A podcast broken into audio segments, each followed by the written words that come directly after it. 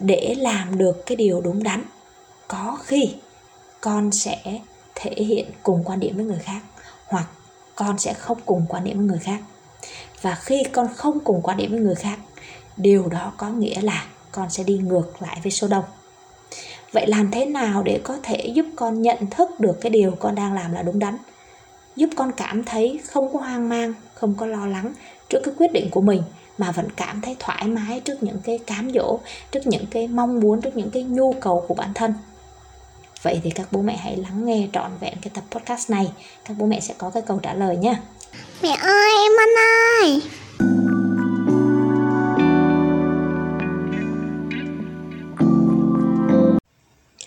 Mến chào các bố mẹ và các bạn đang ghé thăm kênh podcast Tâm sự nghề làm mẹ của Tâm Miu Một kênh chuyên chia sẻ về những kiến thức và những trải nghiệm trong cái hành trình sinh dưỡng dạy rèn nuôi con của Tâm Miu đến với các bố mẹ Hy vọng rằng những chia sẻ của mình có thể giúp ích cho các bố mẹ trên cái chặng đường mà các bố mẹ nuôi con để mà nghe những cái tập podcast của mình thì các bố mẹ có thể tải các trang ứng dụng âm thanh như là Google Podcast, Apple Podcast hoặc là Spotify.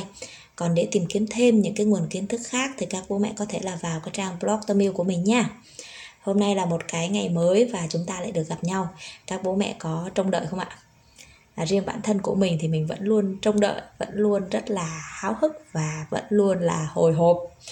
À, bởi vì có lẽ là mình à, hơi bị ám ảnh vì cứ mỗi lần mình lên sân khấu hoặc là mình chuẩn bị thể hiện cái bản thân của mình trước khi làm một cái vấn đề gì đó ví dụ như là thao giảng dự giờ hoặc là làm mc hoặc là làm cái gì đấy đấy trước khi mà là thể hiện một cái khả năng gì đó của mình à, cho mọi người xem thì à, mình thường là rất là bối rối rất là hồi hộp. Mặc dù đã khắc phục rồi nhưng mà vẫn à, chưa có tốt. Cho nên là các bố mẹ hãy à, comment nhiều nhiều vào để cho mình có thêm động lực để mà có thể là chia sẻ được nhiều những cái giá trị hơn nhé ở cái tập podcast hôm nay thì mình muốn chia sẻ đến các bố mẹ về một cái chủ đề đấy là hãy dạy con làm điều mà con thấy đúng tất nhiên là phải dạy cho con làm những cái điều đúng rồi chứ chẳng ai mà dạy những cái điều sai đúng không ạ?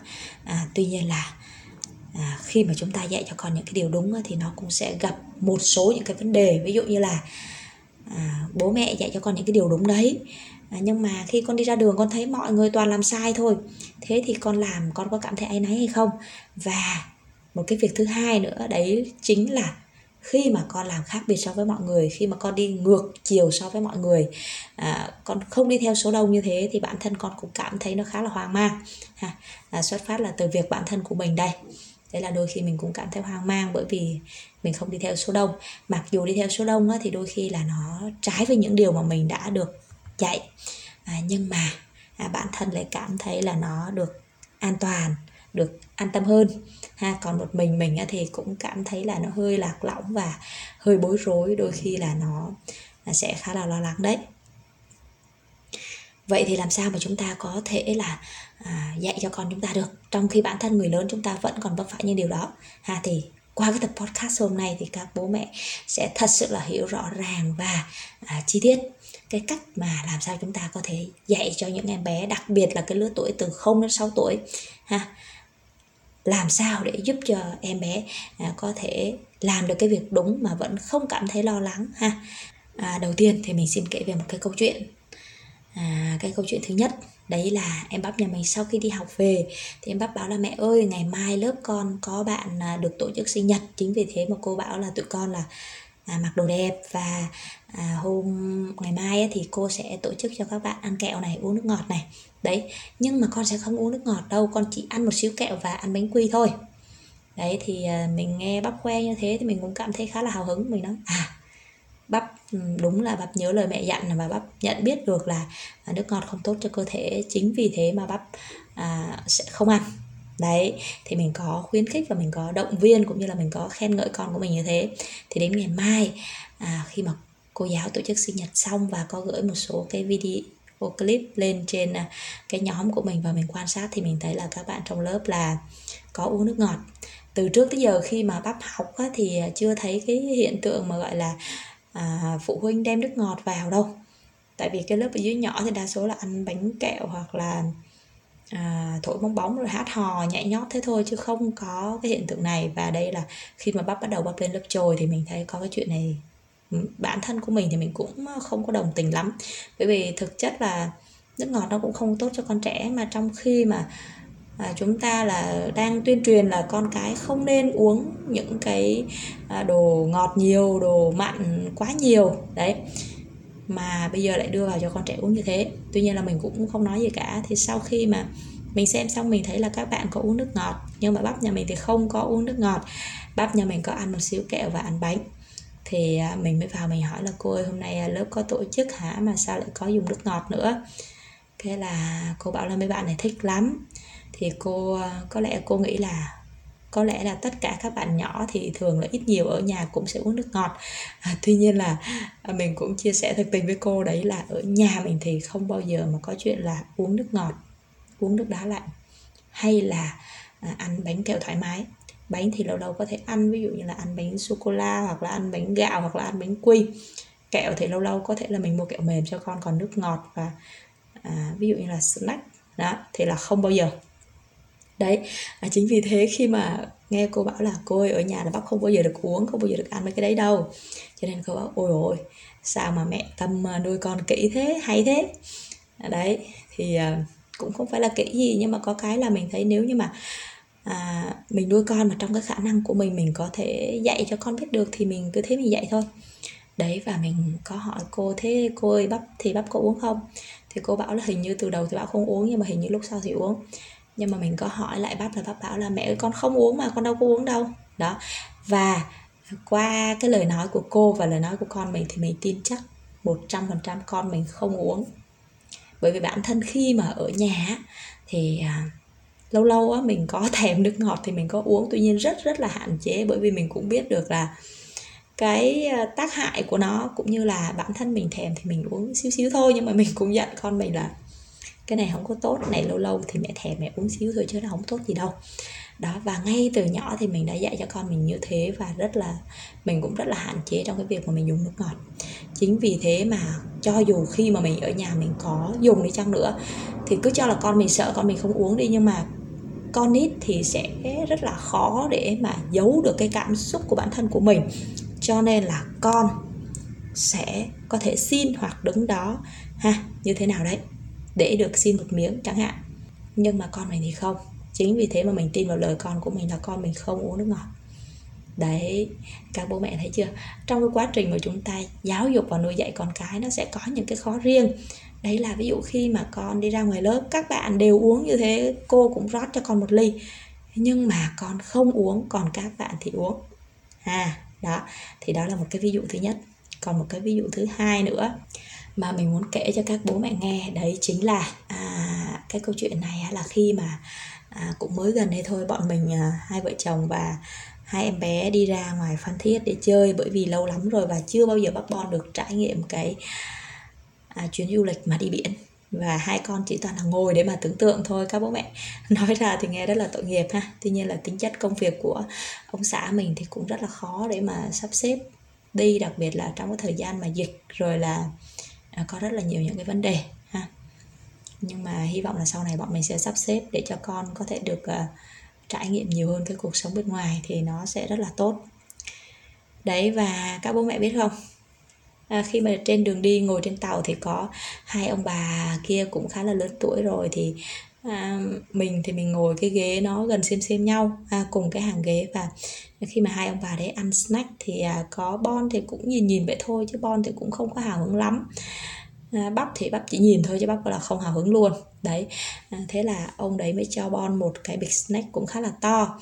Và bon cầm nhưng mà bon không có cảm ơn thì mình có bảo là ơ bon lấy cái bịch snack này đâu ra vậy? Con cảm ơn bác chưa? Con cảm ơn ông bà chưa? Thì bảo là con chưa cảm ơn. Thế sao con lại nhận? Mẹ mẹ nói con nghe nè, tức là khi nào ai cho con cái gì con phải biết, cảm ơn. Nhưng mà trước khi biết cảm ơn thì phải hỏi ý kiến của mẹ xem là mẹ có đồng ý cho con nhận hay không. Thì con mới nhận, chứ con không được tự ý con nhận đồ của người lạ, con nhớ chưa? Thế là lúc đấy thì chị bắp mới bảo là mượn, đưa đây chị mượn, chị xem coi là nó ghi cái gì thì sau khi mà chị bắp đọc xong chị bắp bảo mẹ ơi cái này là snack không cay nhá. Thì người ta có viết như thế. Đấy. À, và các bố mẹ à, thử đoán xem coi là hai em bé có đòi ăn không nhá.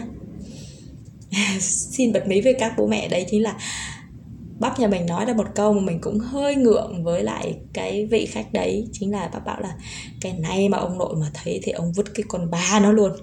Đấy các bố mẹ thấy không?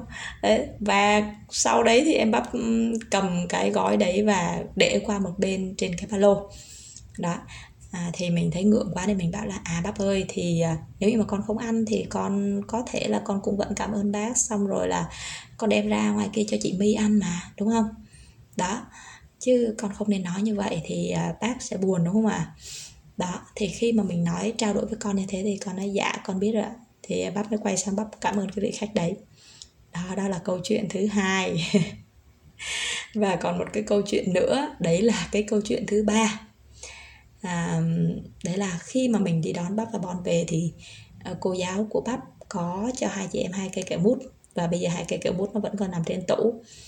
À, trước đây mỗi lần mà cứ ai cho kẹo thì bản thân mình không thích con mình ăn vặt cho nên là mình cũng đã dạy con mình về cái việc ăn vặt nó cũng không có tốt tức là đặc biệt là những cái thứ đấy mình có thể cho con mình ăn vặt là có thể ăn sữa chua ăn trái cây nhưng mà rất là hạn chế đồ bánh kẹo và thậm chí là nước ngọt thì không uống.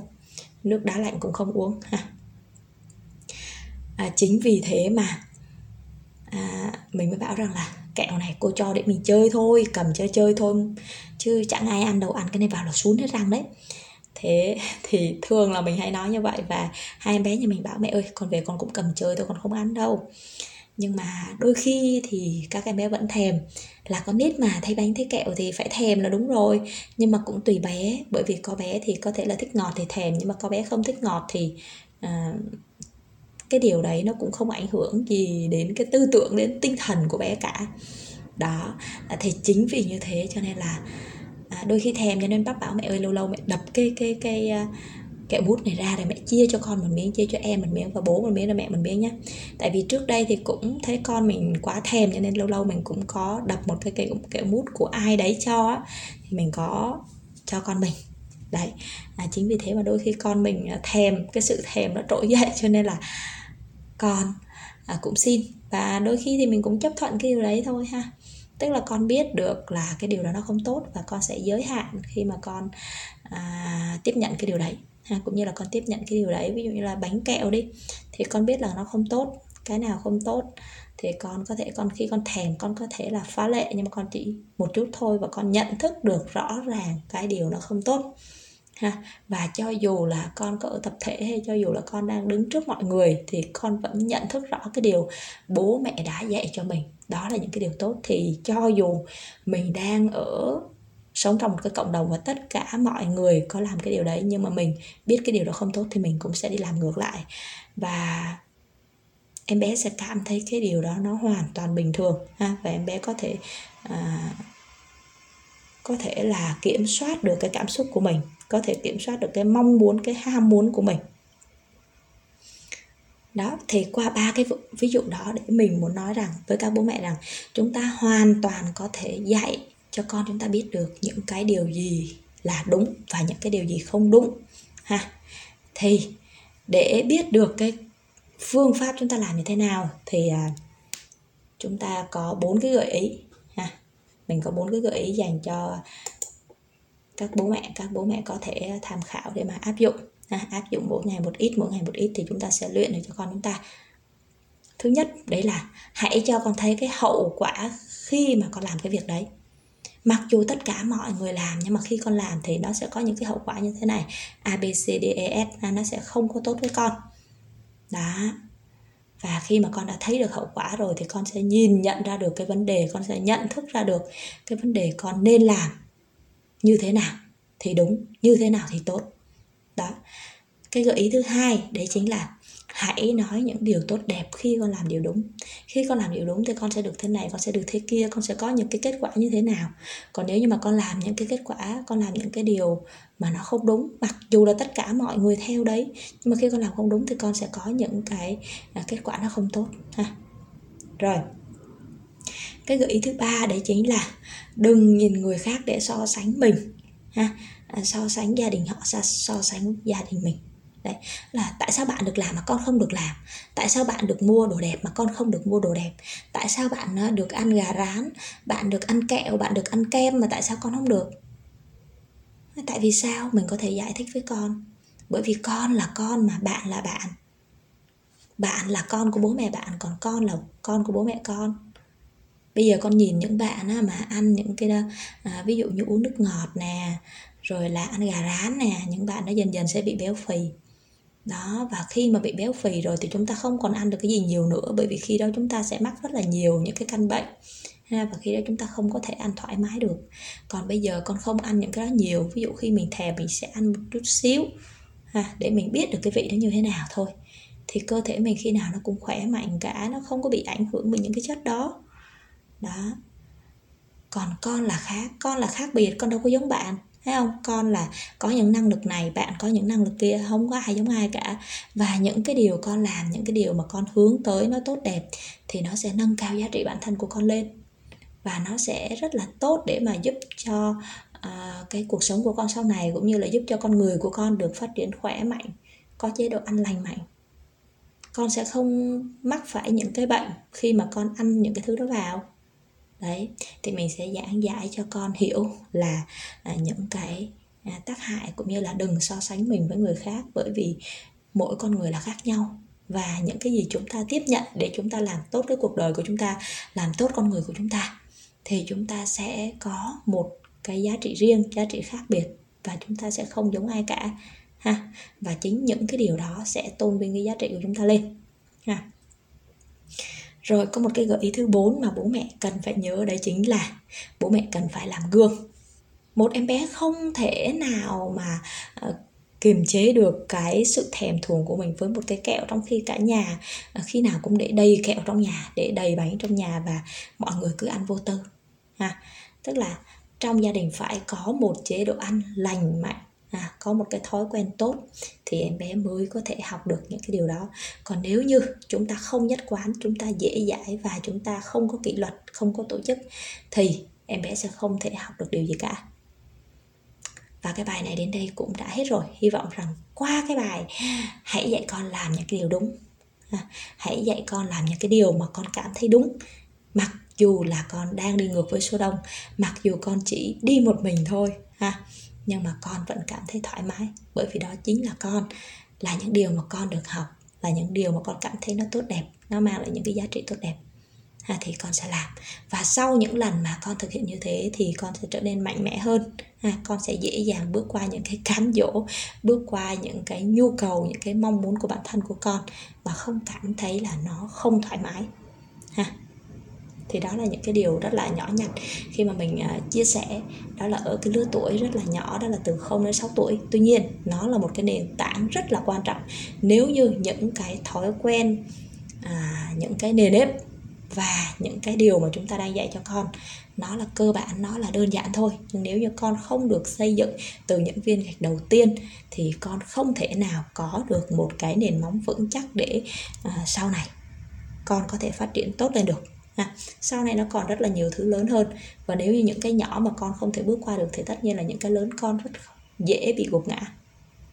À, đến đây thì cái tập podcast của mình cũng đã hết rồi. Chúc cho tất cả các bố mẹ sẽ luôn đồng hành cùng con cái và sẽ luôn tìm thấy được những cái điều tuyệt vời trong cái hành trình mà nuôi dưỡng con cái nhé bye bye và hẹn gặp lại các bố mẹ ở tập podcast lần sau.